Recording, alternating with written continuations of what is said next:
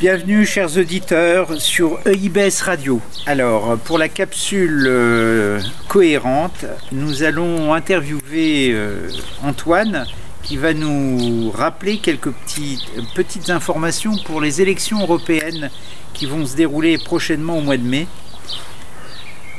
Bonsoir Antoine. Bonsoir Vincent. Alors, Cher euh, intervieweur.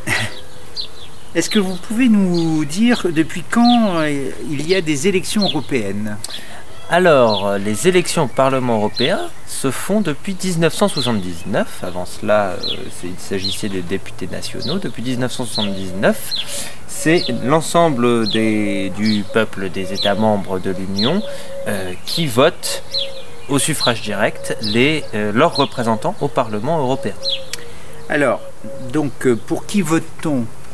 Alors on vote pour des eurodéputés ou des députés européens selon la dénomination qu'on souhaite leur donner. Euh, vos représentants, euh, il y en a un peu plus de 700 au Parlement euh, pour toute l'Union. Même si le chiffre a tendance à varier à chaque élection européenne, là l'incertitude sur le Brexit euh, nous met dans le doute par rapport au nombre de sièges qu'il y aura exactement. Euh, mais on élit nos représentants directement à au Parlement européen. Alors, comment voter? Alors comment voter en allant aux urnes? Non, le, le mode de scrutin peut-être. Alors oui, euh, on, on élit une personne, une liste. euh, Alors non, c'est un scrutin euh, à liste, donc plurinominal, à la proportionnelle. Avec une nouveauté en France, c'est qu'il n'y a plus d'interrégion.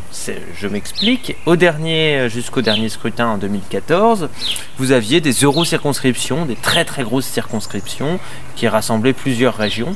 Euh, et chaque, interrégion euh, avait une liste particulière. Et les, les- les représentants pour la France, par exemple, étaient l'émanation de ces différentes régions, un petit peu comme à l'Assemblée nationale.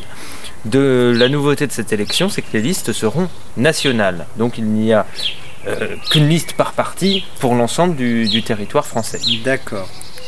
Donc les mêmes candidats sont euh, les candidats sont les mêmes pour toute la pour tout- l'ensemble du territoire français. Tout à fait.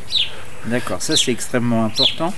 Alors le type de suffrage, vous en avez peut-être un petit peu parlé, donc le mode de scrutin est un scrutin à la proportionnelle. Ce n'est pas comme les élections euh, à l'Assemblée nationale, les élections parlementaires françaises qui, elles, euh, ont un mode de scrutin majoritaire à deux tours. Là, c'est un scrutin à la proportionnelle. C'est-à-dire que si une liste euh, arrive à décrocher, on va dire, 30% des voix, elle aura 30% des députés nationaux.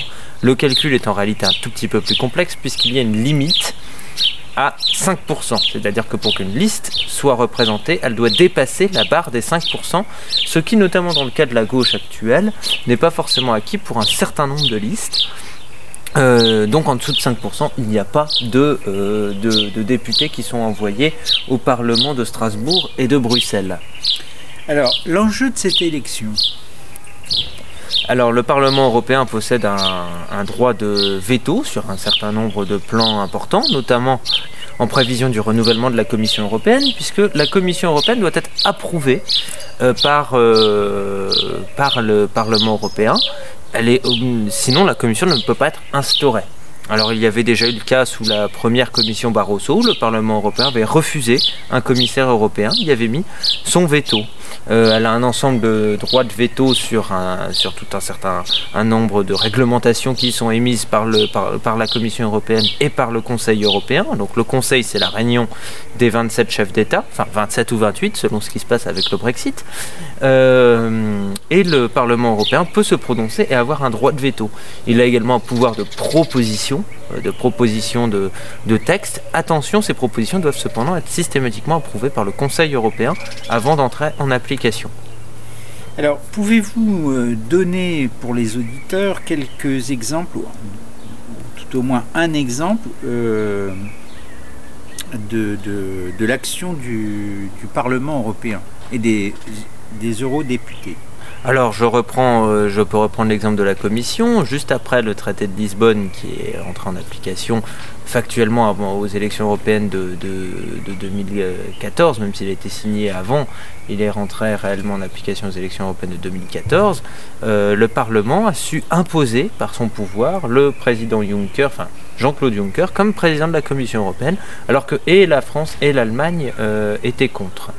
Euh, ça, c'était une nouveauté, entre guillemets, où on estimait que le candidat de la liste qui avait remporté l'élection européenne devait être le candidat naturel au titre de président de la Commission.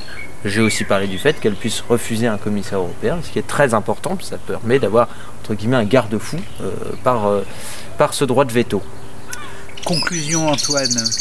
Conclusion, il sera important d'aller voter en mai 2019, puisque parmi toutes les réglementations que l'on reproche à l'UE, une certaine obligation normative, des normes qui nous seraient imposées, que ce soit sur des matières environnementales ou autres, euh, c'est aussi le Parlement européen qui peut user d'un droit de veto pour empêcher certaines réglementations ou certains traités internationaux. Merci Antoine, merci chers auditeurs. Et à la semaine prochaine.